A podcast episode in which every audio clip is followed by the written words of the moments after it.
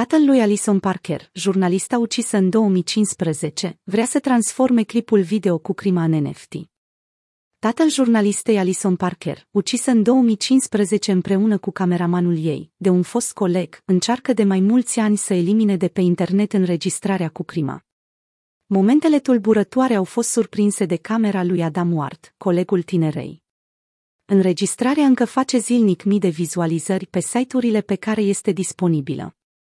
Andy Ward vrea acum să transforme clipul de 17 secunde într-un NFT, într-o încercare disperată și potențial zadarnică de a deveni proprietarul acestuia.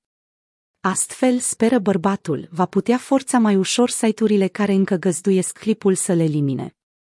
Este un act de disperare, admite Ward, după mulți ani de încercări. Luna trecută, bărbatul și-a lansat candidatura pentru un loc în Camera Reprezentanților din Congresul American. El a promis, în cazul în care va fi ales, că va lua măsuri împotriva rețelelor de socializare care distribuie conținut dăunător. Legile actuale nu trag la răspundere companiile pentru postările făcute de utilizatori. YouTube și Facebook susțin că elimină mii de înregistrări cu crime, dar sunt încă multe disponibile pe platformele lor. Publicația de Washington Post a descoperit cel puțin 20 de postări pe Facebook în care apar imaginile de la atacul petrecut în Moneta, în urma căruia au murit Alison Parker și Adam Ward. Una dintre postări are peste 115.000 de vizualizări și peste 1000 de licuri.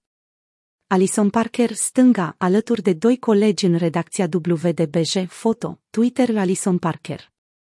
Ward speră că după ce va deveni proprietarul clipului video va putea forța marile platforme de pe internet să elimine înregistrarea. Pentru victimele unor imagini oribile distribuite pe internet în general, din păcate și în mod nepotrivit legile care protejează drepturile de autor sunt unealta eficientă, a declarat Adam Masi, avocat, partener la firma Cea Goldberg. NFT-ul ar putea rezolva doar o parte din problemă pentru tatăl lui Alison Parker.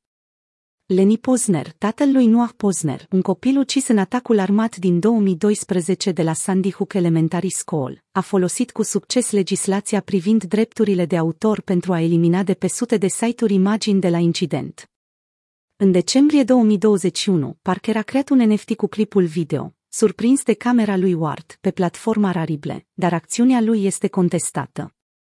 Din păcate însă, cei care se ocupă de disputele privind drepturile de autor sunt depășiți de numărul mare de cazuri în care oamenii creează NFT-uri folosind opere sau elemente care nu le aparțin. În cazul lui Parker, drepturile asupra înregistrării sunt deținute de Grey Television, care deține canalul WDBJ7 din orașul Roanoke, pentru care lucra fiica bărbatului.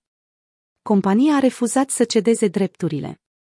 Kevin Latec, șeful departamentului juridic al organizației, a anunțat că i-a oferit lui Parker permisiunea, printr-o licență, să ceară, în numele companiei, eliminarea clipului. Tatăl lui Alison a refuzat deoarece, potrivit avocaților lui, o astfel de înțelegere nu îl ajută foarte mult. Andy Parker nu a cerut permisiunea Grey Television pentru a realiza NFT-ul. Chiar dacă Parker reușește să elimine clipul video, el rezolvă doar o parte din problemă. O a doua înregistrare, făcută de atacator, Vesterle Flanagan, circulă de asemenea online. În incidentul armat au murit trei persoane, Parker, Ward și Flanagan, s-a împușcat singur. Deși se află de mulți ani în această cruciadă, Parker nu a avut puterea să vadă vreunul dintre clipuri. Nu pot. Nu pot, a declarat el pentru The Washington Post.